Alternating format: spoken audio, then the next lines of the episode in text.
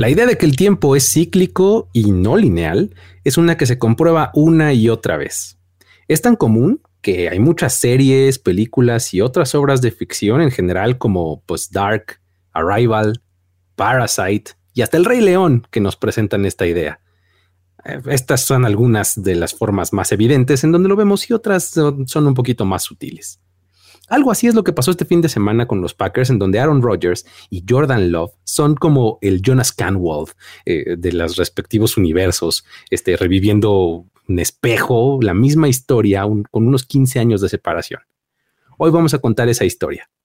Además, entraremos al espíritu familiar y de agradecimiento que inspiró el Thanksgiving, contando historias como la de Morgan Fox y su perro Winston, también la del apoyo de los Patriots al equipo colegial de Virginia Tech y la de Charles Leno al equipo infantil de su comunidad. Esto es historias de NFL para decir wow, relatos y anécdotas de los protagonistas de la liga. La NFL es un universo de narrativa, testimonio, ocurrencia y memorias que nunca, nunca dejan de sorprender. Y todas las reunimos aquí. Historias de NFL para decir wow, wow, wow, wow, wow, wow, wow. Con Luis Obregón y Miguel Ángeles es. Mi querido Mike, ¿cómo estás? Bienvenidos una vez más. Saludos, ¿cómo te va? Eh, ¿Qué dice el Thanksgiving y, cómo estás? Bien, bien, estoy bien, estoy contento. La verdad es que, bueno, ya después de pasado este fin de semana largo para los estadounidenses, que también alarga mucho la, semana de NFL, contento, bien, listo para practicar historias y sobre todo contento de que estés de vuelta, mi estimado. O sea, lista del IAR Ah, exactamente, salí de, la lista este, de lesionados, estaba yo eh, doubtful la semana pasada, a final de cuentas fui game time decision y no se armó, ¿no? Sí. Pero la verdad es que ya ahorita eh, estoy como eh, casi, casi, casi al 100%. No te podría decir que estoy al 100, pero ya estoy mucho, mucho mejor. Pero bueno, sabemos que en la NFL los jugadores difícilmente llegan a estar al 100% toda la temporada, entonces todo el mundo está, te trae una lesión en estas alturas de la temporada. Entonces. Esa, esa amigos, recuerden, es una, típica frase que pueden decir durante la temporada Para, para, verse muy expertos.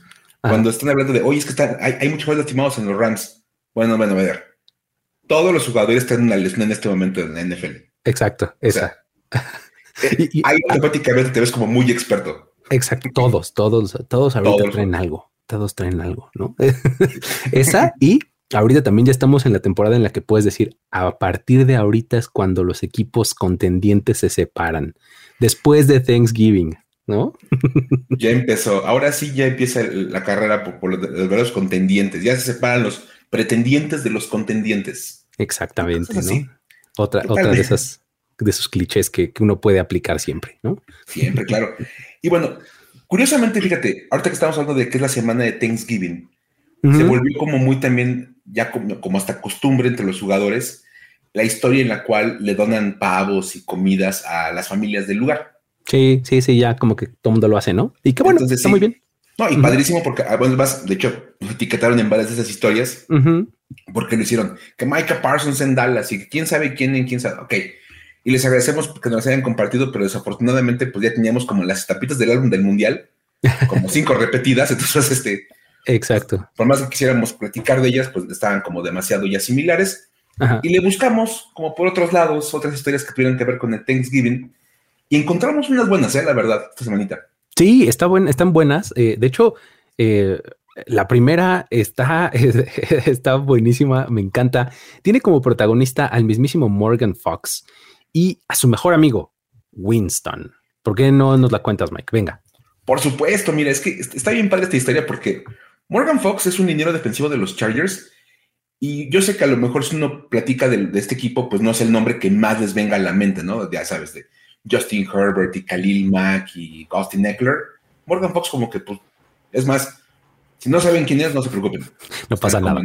Es el grueso de la población. Exactamente. Lo interesante es que su mejor amigo es el campeón más grande que hay en conexión con la franquicia de los Chargers. O sea, estamos hablando también de los Chargers. tampoco está tan difícil, ¿no? Pero bueno. Vamos. Pero es que, a ver, Morgan Fox es dueño de Winston, un bulldog francés color crema de tres años. o sea, bulldog francés así, perro chiquito, ¿no? Este medio musculosito, ¿no? Este. Sí, claro padre, un, perro muy bonito, una raza. Son perros muy bonitos. Este, y fíjate nada más, estamos en un punto donde hay que hablar del nombre artístico que tiene registrado este perro. O sea. Ay, no puede ser. O sea, ok, bueno, no sé contar que el nombre artístico de este, de este buen Winston es GCHP Fox Canyons. I won the war at Gold Oh, oh. Espérate, o sea, eh, gané la guerra de Gold Shield. Eh, eh, ¿Cómo? GCHP Fox. GCHP. Ok. Ajá. Fox Canyons. I won the war at Gold Shield. O sea, el cañón de Fox GHCP, yo gané la guerra de Gold Shield, ¿no? Eso sería como la traducción más literal, ¿no? lo más factible, podríamos decirlo. Y ahora, uno pudiera pensar que, o sea, ¿cómo va a haber un bulldog francés de tres años con un nombre artístico tan extenso? Parece personaje del Señor de los Anillos. Sí, exacto. Sí, o, parece este título de este de, Game of Thrones, ¿no? Así, Breaker of Chains y este Protector of the Realm y no sé qué. Yo me acuerdo siempre de la película de Gladiador, Ajá. Ah, Maximus Decimus Meridius. exacto. Comandante de la Legión del Fe. Oh, wow. Exacto. Al servicio del verdadero emperador Marco Aurelio. Wow, wow, tranquilos, allá le dijo todo acá. Pero bueno, a ver, resulta que Winston, y vamos a, vamos a referirnos a él como Winston. Sí, sí. Porque la verdad, si ocupo su nombre artístico, jamás termina este programa. Este viene de ganar el Best in Show durante el Show Nacional de Perros 2022 un evento que se llevó a cabo. Ah, perdón. Best in Show es como el premio que se ganó y el evento es el Show Nacional de Perros. Ok. Sí, se llevó a cabo el Show Nacional de Perros 2022 y él ganó el premio Best in Show, el mejor en, el, programa. Ya. Este evento se llevó a cabo el Día de Acción de Gracias. Porque, pues, es un buen día para celebrar todo este tipo de eventos.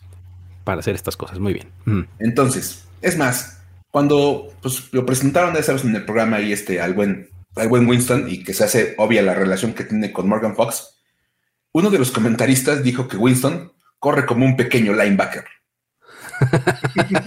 muy bien, muy bien.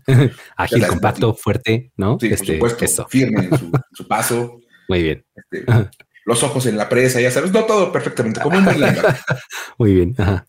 Ahora, puede ser dar sorprendente este asunto de que ganó el programa y que fue el mejor del, show y todo lo que tú quieras. Pero todavía más increíble cuando uno se entera que es el título número 78 en la vida de Winston. Ha participado en 78 y los ha ganado. Bueno, quién sabe en cuántos había participado, pero ha ganado 78. Ha ganado 78 competencias de las que ha participado. Ha participado seguramente en más. Wow. Ok. wow. Y eso el tener esa cantidad de títulos lo ubica como el perro número uno en la clasificación de los Estados Unidos. ok, o sea, es como un, este, como si fuera tenista, ya sabes que está el ranking, ¿no? Los golfistas también, está acá también hay uno de perros y Winston está en el número uno. Winston es el Roger Federer de los perritos de, competencia. Exacto, sí, sí, bien. O sea, ¡pum! Imagínate nada más, o sea, y que te digas, es mi mascota. Qué increíble.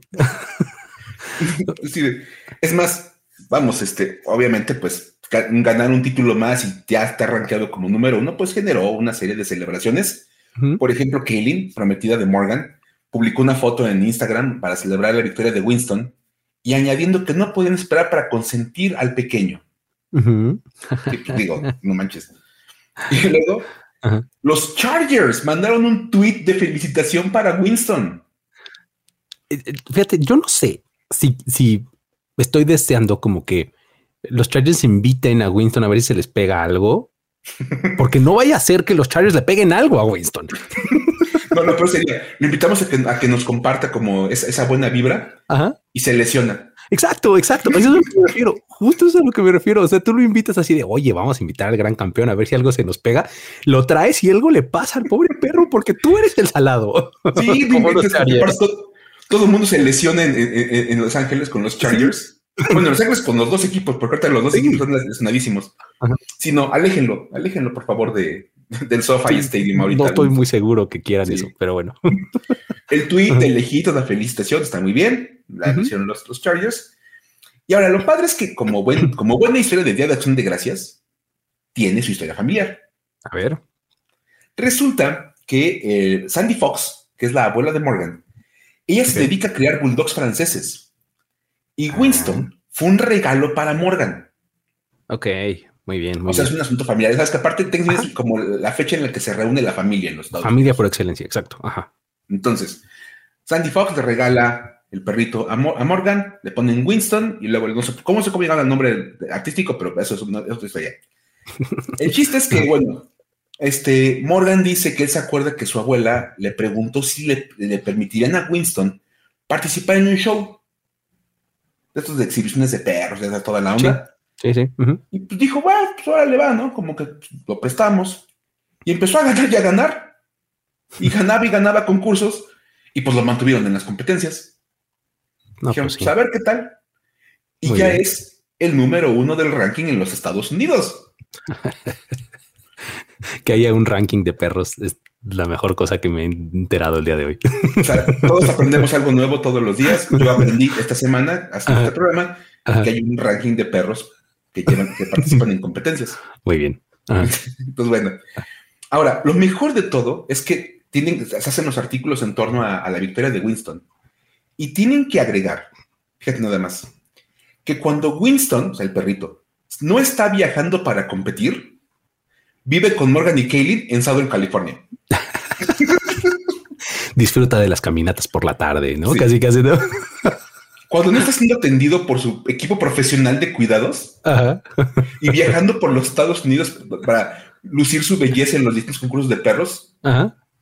cuando tiene tiempo de esa agitada vida, Ajá. comparte una camioneta por la playa con Morgan y su novia, en las playas del sur de California. Muy bien. lo cual es genial y bueno, una buena historia, ¿no? Sí, está buena, está, está buena, tiene que ver con familia, tiene que ver con fútbol, este, está interesante. Eh, insisto, lo mejor es que haya un ranking de perros de competencia. Está increíble. Eso y su nombre artístico es con lo que yo me quedo. Muy bien, está buenísimo. Oye, también está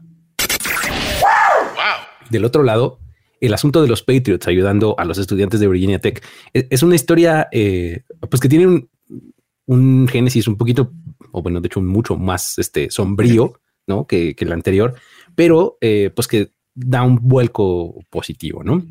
Sí.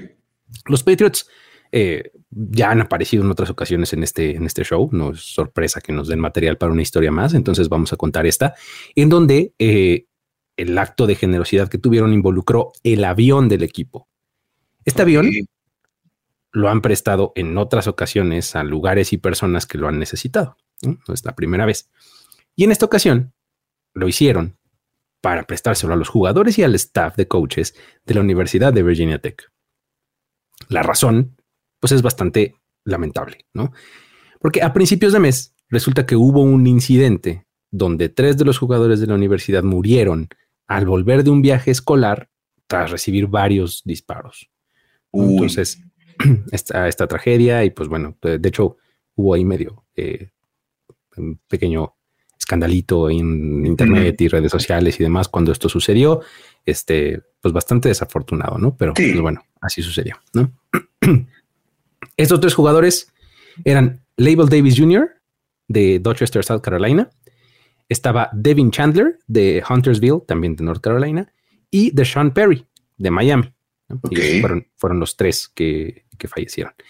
Y el sábado se realizó el funeral de Deshaun Perry en Florida y por eso fue que los Patriots entraron a ayudar a los jugadores y a los coaches. Les pusieron el avión para que viajaran desde donde estaban hasta Miami. Ah, qué buena onda. Entonces, ahí eh, está como la, la aportación de los, este, de los Patriots a nivel organización. ¿no? El domingo se llevó a cabo el funeral de Devin Chandler y este miércoles de esta semana en la que estamos publicando esto se publica, perdón, se realiza la ceremonia de Label Davis. ¿no? Entonces, eh, en estos, eh, en estos eh, eventos, los Patriots informaron que efectivamente prestaron el avión y que Robert Kraft va a correr con los gastos y eh, con toda la operación necesaria, ¿no? Para, Claro. para los viajes. Ahora, pues el gesto puede ser visto así como, ah, pues surgió la oportunidad y pues los Patriots lo hicieron, ¿no? El asunto es que hay una conexión un poquito más directa, porque resulta que Chris, Chris, Slade, que es el actual coach de defensive ends este, en Virginia Tech, fue jugador de los Patriots. Ok, ya entendí, ya entendí. Ok, sí, claro. Ahí, lo, ahí está toda como la liga este, directa, ¿no? O sea, Chris Slade fue una selección de segunda ronda en 1993, o sea, un jugador bastante destacado, ¿no? Jugó ocho temporadas con los Patriots y lo nombraron al All Rookie Team, ¿no? De hecho, fue jugador defensivo del año tres veces en el equipo, ¿no? Entonces, la verdad es que no es este, una, una cuestión menor lo de Slade eh, y su paso por, por los Patriots, ¿no? Entonces, además de todo esto, es parte del equipo ideal de la década de los noventas de los Patriots, ¿no? Entonces, sí hay una gran relevancia de su parte En, su paso por los Patriots, ¿no? Entonces, pues decidieron demostrar su agradecimiento al equipo, pues dándole estas facilidades. Eh, cuando él y pues los jugadores de su equipo pues necesitaban la ayuda, ¿no? Entonces, esto pues como que nos recuerda y nos trae a flote de nuevo el espíritu de acción de gracias, ¿no? O sea, de pues te agradezco tu paso por la franquicia con este gesto que pues en realidad pues probablemente sí me cuesta, pero pues sería algo marginal, ¿no? O sea, son dos o tres viajes que pues no hacen gran diferencia para nosotros, ¿no? Sí, por supuesto, para Robert Kraft decir, oigan, ¿saben qué? Llévense el avión de Boston a, Virginia, y llévenlos a Miami y luego a North Carolina. Y luego, o sea, eso es una cosa operativa que realmente pues nada más es como para el equipo el mero asunto de, a ver, no tenemos el avión tres días o cuatro días. Exactamente. fuera de eso no hay mucho más que, representar, pero me gusta el concepto como de este agradecimiento a Chris Slade de parte de, de parte de los Patriots y, y sí, incluso, fíjate, buscando información sobre este, este, este esta historia, había fotos que tomó la gente en, los aeropuertos de, oigan, está el avión de los Patriots aquí en el aeropuerto. O sea, de, Exacto. ¿qué hace aquí el avión de los Patriots en South Carolina, no? O sea, como de qué onda. Y decían, bueno, ya fue cuando todo el mundo cerró la historia de, claro, está el equipo de Virginia Tech para visitar, este, bueno, a la familia de, de su compañero fallecido. Y llegaron en ese avión lo cual pues, obviamente pues es un, gesto bastante padre de los Patriots. Y da gusto la verdad porque, fíjate, es un equipo que como que ha tenido mala fama en sus 20 años recientes por asuntos de campo. Ya sabes que de repente como que, que si los balones, que si las grabaciones. Y fuera de, eso, el, equipo se ha portado bastante bien con la comunidad y con otras cosas. Ya hemos hablado de el baby shower que le hacen a las madres solteras en la zona pues, qué, bueno que el equipo como, como franquicia hace cosas para ir como opacando esa, mala fama que luego se han generado en el campo. Me gusta. Así es, así es. La verdad es que está, está bastante bueno y así es como los Patriots se mantienen y eh, como que ensalzan este espíritu de Thanksgiving. Luego tenemos la historia de, Charles Leno, ¿no? Vamos eh, a contarla porque también está, está buena, está muy en la misma vena, ¿no, Mike? Cuéntanos, la venga. Está bien padre, porque a ver, el fútbol americano se practica en los Estados Unidos desde que uno es niño. O sea, los niños ya están jugando fútbol americano a los 5 o 6 años de edad y es lo más normal del mundo allá. Como acá, por ejemplo, en México y América tienen los equipos de fútbol soccer. ¿Sale? Entonces, bueno, ahora tocó un jugador de los Commanders ayudar a los más pequeños en la, que están practicando ese deporte. Y ahí les va. Los Bisons de Marshall Heights, un equipo, fíjate nada más, que sería como en, América Latina, un equipo sub 6. Ok. O sea, menores de 6 años. Wow. Me encanta que, que se llamen los Bisons. Ajá. Y son menores de 6 años todos. Imagínate eso, el reto está buenísimo para los coaches, ¿no? O sea, imagínate nada más ser coach de un equipo de menores de seis años. Híjole, está bien complicado. Está bravísimo. Y bueno, déjame decirte que este equipo está jugando a un nivel que, bueno, creo que no han visto en la zona de DC en décadas. en 30 años. En 30 años, más o menos. Fíjate nada más, este equipo es de la zona del Distrito de Columbia. Han ganado 11 partidos consecutivos. Ok, wow, bien. Y la defensiva, o sea, ustedes hablamos de Jonathan Allen y Darren Payne y Chase Young, aguanten. Permitieron solamente un touchdown de los rivales. bien. Una muralla chiquitita, pero muralla. Exacto, una murallita. una murallita. Bien, bien buena. De hecho, juegan tan bien los niños de los Bisons que les valió un boleto al campeonato nacional de menores de seis años a celebrarse en Kissimmee, Florida. O, sea, no es un partido, es como un pequeño torneo o algo así. Ok. Sí, claro. Como que llevas a varios equipos de los mejores equipos de, los Estados Unidos a competir a este torneo nacional para determinar quién es el mejor equipo de menores de seis años. Está buenísimo. Sí, yo honestamente pagaría por ver esos partidos. Están increíbles. Sí, sería la onda. Ahora, todo está muy bien, pero bueno, Greg Everly, el coach del equipo, tiene un solo problema con esto. Necesita o necesitaba 25 mil dólares para poderse llevar al equipo a Florida, ya que es un viaje que implica estar ahí durante una semana.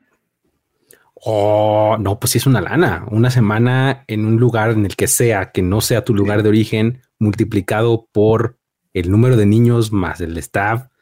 No, pues sí es una lana. Por eso se, entienden los 25 mil dólares. Sí, por supuesto. Dices, oye, así que yo creo que este como es un número bastante como conservador. Sí. Porque va a ser un equipo de niños o sea, y son niños menores de seis años. O sea, sí, o sea, no lo vas a llevar solo. Seguramente va a ir con sus papás o por lo menos un acompañante o algo. Entonces, híjole, está, está fuerte.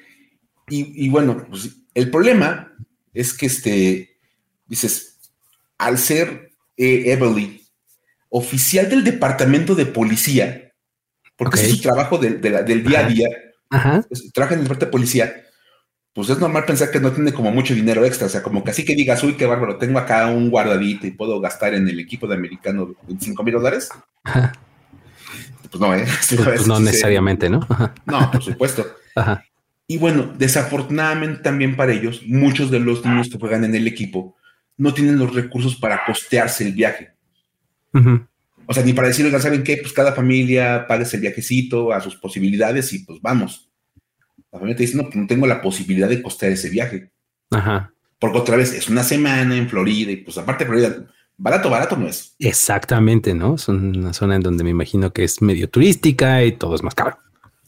Entonces, pues mira, ahí estuvo el problema. Este, bueno, para acabar, obviamente, pues al ser este problema, los Bison estaban en riesgo de no viajar al campeonato nacional. Uy, Porque para, una lástima.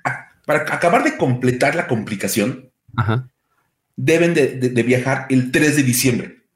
Uh, o sea, ya, ¿no? O sea, ya se tienen que ir este fin de semana básicamente, porque su primer partido es el día 4. Ajá. Ok. Si estuviéramos en México, yo sé que hay federativos que dicen pues, un día después que lleguen y no pasa nada, pero. Dirían que ya tienen sus aviones comprados. ya los tenemos reservados, pues ustedes. No, a ver. Oh, qué, horror, qué horror de historia esa. Perdón, me, me, desvío un poquito, perdón. Este, Obviamente es un problema, es un problema tener que salir tan pronto porque necesitas juntar dinero de la nada. Y como buena historia de, Día de Acción de Gracias, la comunidad salió con fuerza, así la comunidad de DC juntó dinero para los niños y reunieron el dinero necesario en menos de 48 horas. Wow. Está bien padre. Está Increíble. bien padre. Y aquí es donde va a entrar el tema de la NFL, porque vamos a aventar el nombre de Charles Lino el tackle izquierdo de los Commanders. Ok. Charles Lino, en la página de esas donde ya sabes que hacen como páginas donde puedes donar dinero y se hace como el listado de donadores. El nombre de Charles Lino sale hasta el número uno de la lista como el que más dinero puso para el viaje de los niños, lo cual pues está bastante bien.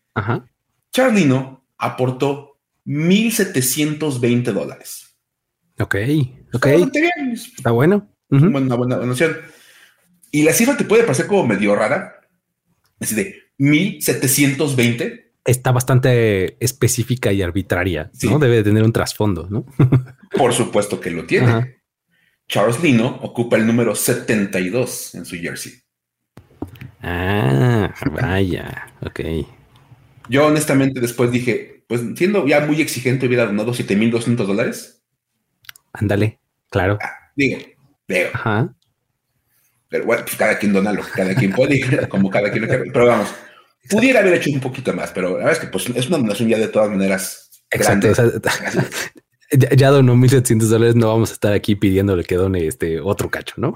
yo no doné nada, entonces no tampoco tengo como ninguna. Exacto, exacto, exacto. No es como que yo había donado un centavo, así que sí, yo gracias. Muy bien por Charles la verdad es que muy bien.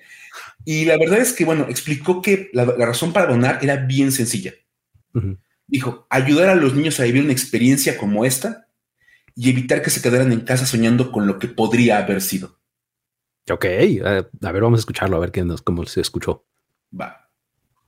Um, first and foremost, I'm always about giving back to the youth um, and seeing those, seeing what those what those kids did. Uh, I just want to, you know, do something special for them so I can get them down to where they need to go. You know, get them some transportation. You know, so they can keep this thing rolling. I don't want them to be stuck at home and you know wishing they could, you know, you know, go on and you know, play for a championship. I want them to go on and win that championship. Buenísimo, pues ahí está, sí, eh, justamente eh, la aportación de pues de un jugador con su comunidad, ¿no? O sea, ya em, hay una y mil maneras en las que lo hacen regularmente y esta está muy buena porque, pues justamente, pues como que causas un impacto. Imagínate estos niños, pues toda su vida van a acordarse de eso. O sea, no importa si pierden todos los juegos, se van a acordar toda su vida de cuando fueron al campeonato en Florida. ¿Estás de acuerdo?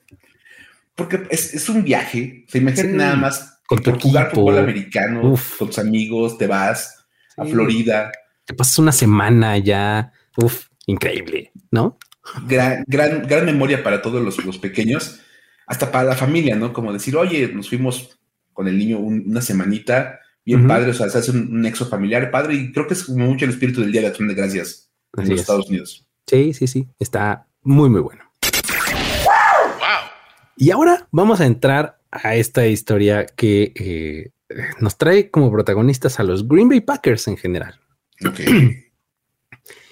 Es una historia, híjole, que cuando em, estaba eh, atando yo los cabos de, esto, cada vez me, gustaba más y me abría un poco más los ojos. de, de, sorpresa, pues. Este, porque bueno, todo empieza cuando el domingo en la noche, en el partido de entre los Packers y los Eagles, vimos como Jordan Love entró al campo para dirigir el ataque de los Packers por una lesión de Aaron Rodgers. Ahí, pues, eh, lo interesante es cómo esto parece una repetición de lo que ocurrió hace 15 años. Que empezó hace 15 años. Ahí te va. Aaron Rodgers fue tomado en el pick número 24 de la primera ronda en el draft de 2005. Ok. En ese momento, los Packers tenían al que claramente era su coreback franquicia, un tal Brett Favre. Claro. Bueno, la selección en su momento, pues claramente fue ahí eh, causa de descontento, de incomodidad y demás por parte de Brett Favre que dijo, wow, wow, ¿qué ¿por qué me estás seleccionando un coreback en primera ronda? Yo, ¿qué onda? ¿No? Estoy pintado. Exactamente, ¿no? Entonces, eh, después de todo eso, tuvo que convivir pues, con el que eventualmente iba a ser su reemplazo, ¿no? O sea, era por demás sabido, ¿no? Entonces, pues hay múltiples historias desde entonces que indican que pues esta relación siempre fue bastante ríspida, ¿no? Entraron Rogers y, y, Brett Favre, ¿no? Así que pues no se llevaban bien en realidad. No. Pero bueno. Entonces, después de casi tres años, de, esta, de ese momento en el que lo seleccionan y en el que Aaron Rodgers estuvo en la banca. En la semana 12 de la temporada 2007, el 29 de noviembre, entró al campo para reemplazar a un lesionado Brett Favre, Aaron Rodgers. Ok. Esto vino en contra de un rival del este de la Nacional, que, son, que eran los Dallas Cowboys. A ellos los enfrentaban como visitantes en el Texas Stadium.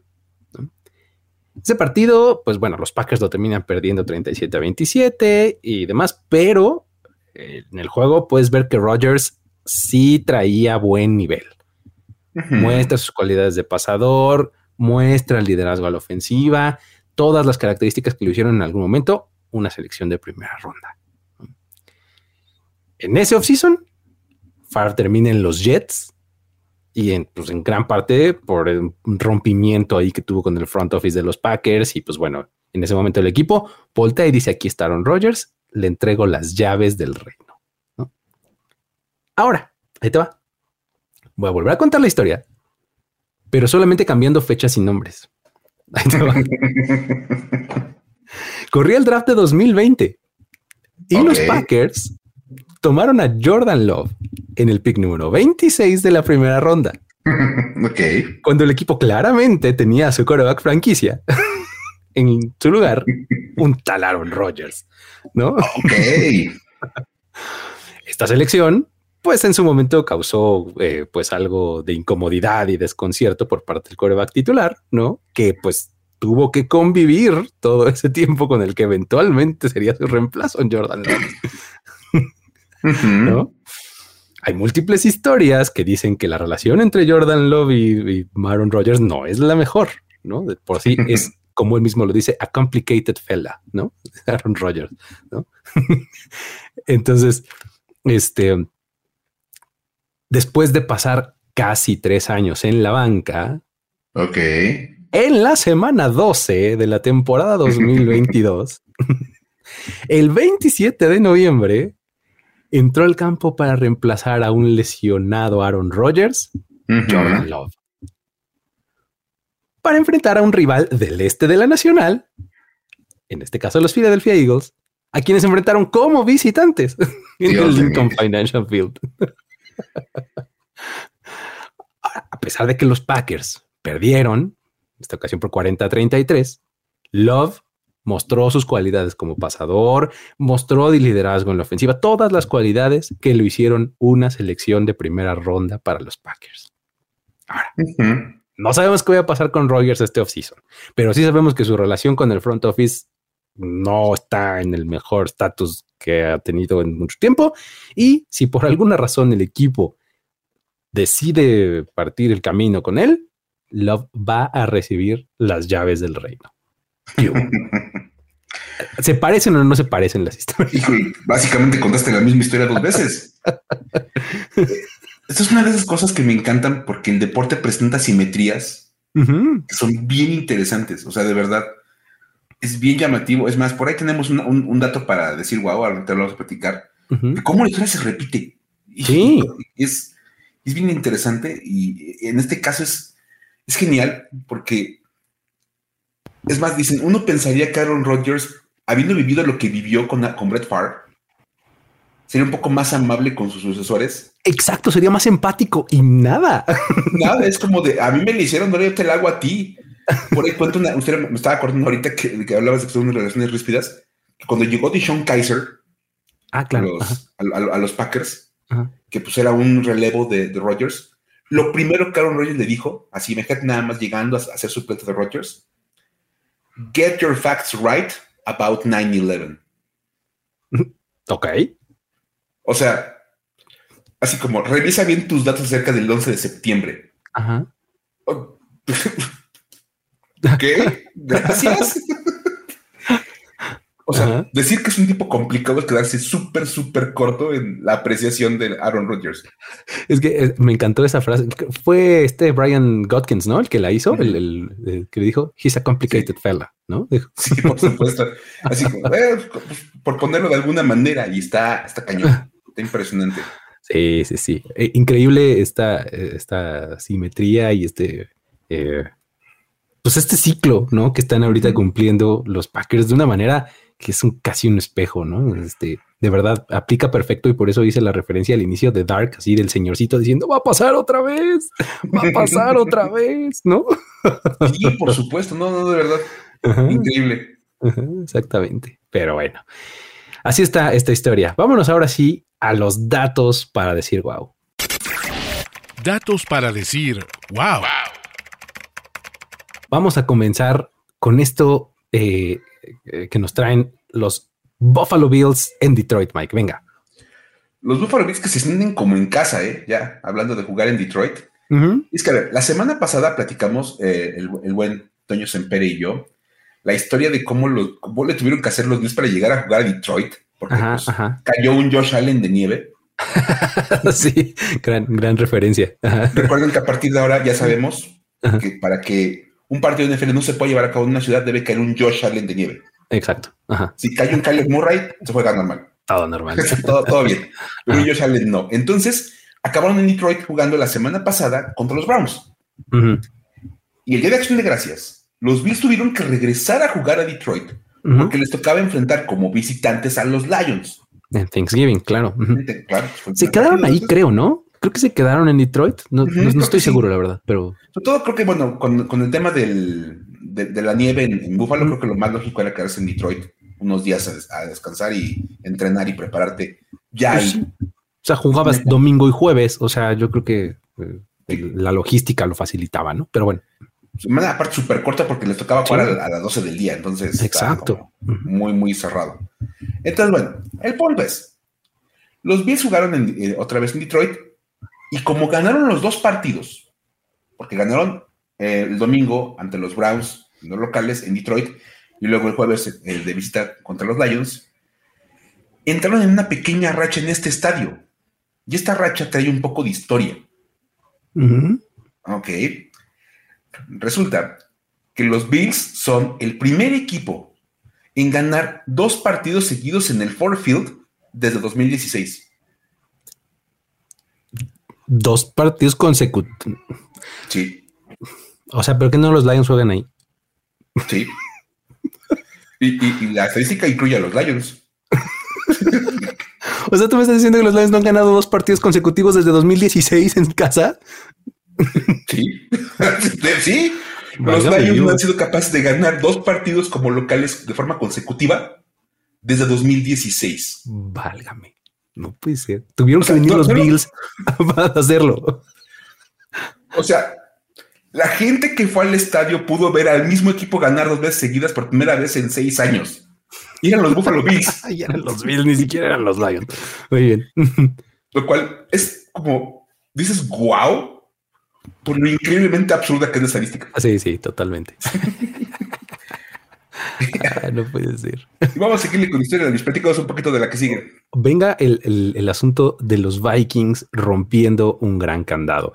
en ese mismo día, en Thanksgiving, el partido de la noche, este, ahí eh, los Vikings tuvieron un muy buen juego por pase. Kirk Cousins completó el 81.6% de sus envíos. Wow. Y eso es algo súper impresionante cuando se considera que estaba enfrentando la defensiva de los Patriots, no a cualquier cosa, ¿no? La cual, pues obviamente sabemos que está encabezada y dirigida por Bill Belichick, ¿no? Cierto. Ese 81.6% es el segundo porcentaje de completos más alto que ha permitido una defensiva dirigida por Belichick desde que está con los Patriots. Wow, o sea, la única vez que ese número ha sido más alto fue en 2008, cuando los Dolphins le completaron el 85.7. Ahí fue un partido en el que los Dolphins ganaron 38 a 13. En aquel juego, el coreback era Chad Pennington, ¿no? En los Dolphins. Y completó 17 de 20 pases se falló tres. Pero hay que agregar que en ese juego Ronnie Brown, ¿se acuerdan de ese corredor el 23, el uno de los protagonistas de la Wildcat? Claro. Ronnie Brown lanzó un pase de anotación en el partido. O sea, que puedes decir que los Dolphins como equipo se fueron 18 de 21 en el encuentro. O sea, pero lo que sorprende muchísimo es que Kirk Cousins con todo lo que decimos de él en primetime, ¿no? Haya completado el 81.6% de sus pases contra la defensiva de Bill Belichick, no otro. Aquí, obviamente, la respuesta es que le estaba lanzando los balones a Justin Jefferson. Y básicamente baja lo que le avientes. Claro. Es, una muy buena manera de asegurar el porcentaje de lanzárselas a, a Justin Jefferson, porque tuvo un par de recepciones espectaculares en el partido. Sí. Dentro de todo lo que agarró. Y bueno, tiene muy buenos receptores. Está Adam Thielen y está TJ Hawkinson y vamos, tiene, tiene el armamento para hacerlo, pero hacérselo a los, a los Patriots es muy difícil. Sí, exactamente. No, y pues digo, eh, ese roster lo tiene semana a semana. y no semana a semana completa el 81% de sus pases, ¿no? Y a mí lo que más me sorprende, porque este, creo que lo comentaba en mi columna ahí en, en Primero y Diez, es Bill Belichick tiene la costumbre de neutralizar a tu mejor jugador. Es como el esquema defensivo de los Patriots. a tu mejor hombre te lo voy a quitar. Y a partir de ahí tú construye. Y Justin Jefferson estuvo todo menos desaparecido. Sí, totalmente. Tal vez consideraba que era Dalvin Cook el mejor jugador o algo así. Porque es así que desapareció. Totalmente. Podría ser. Puede ser, ¿no? Pero bueno. Muy bien. Eh, ¿Qué otro dato tenemos por ahí, Mike? Pues tenemos una, historia en la cual los Jaguars por fin lograron algo bueno en su vida. Así como de verdad. Este, y es que, a ver, los Jaguars perdían con Baltimore por un touchdown en el último minuto del partido y le lograron dar la vuelta en los segundos finales pero literalmente sobre los últimos segundos. Tal cual, quedaban 15 segundos. ya estábamos con los últimos ticks. Esto es la primera vez que le pasa a los Jaguars en la historia de la franquicia. Ok, wow. Ajá. Porque ahí les va. Desde que los Jaguars fueron fundados, tenían marca de 0-183. O sea, cero ganados, 183 perdidos cuando iban perdiendo por siete puntos o más en el último minuto del partido. Wow. O sea, eso de los comebacks de último minuto no estaba en el diccionario de esa franquicia. No había pasado jamás en Jacksonville que en el último minuto le dieran la vuelta a un partido. Ok. O sea, ni un Hail Mary, ni un, ni un milagro de, ya sabes, el, Miami Miracle, el Miracle in the... Nada de esas cosas pasaban en Jacksonville. Ajá. Estaban perdiendo en el último minuto y habían perdido. No había manera de recuperar el juego. Trevor Lawrence lo logró.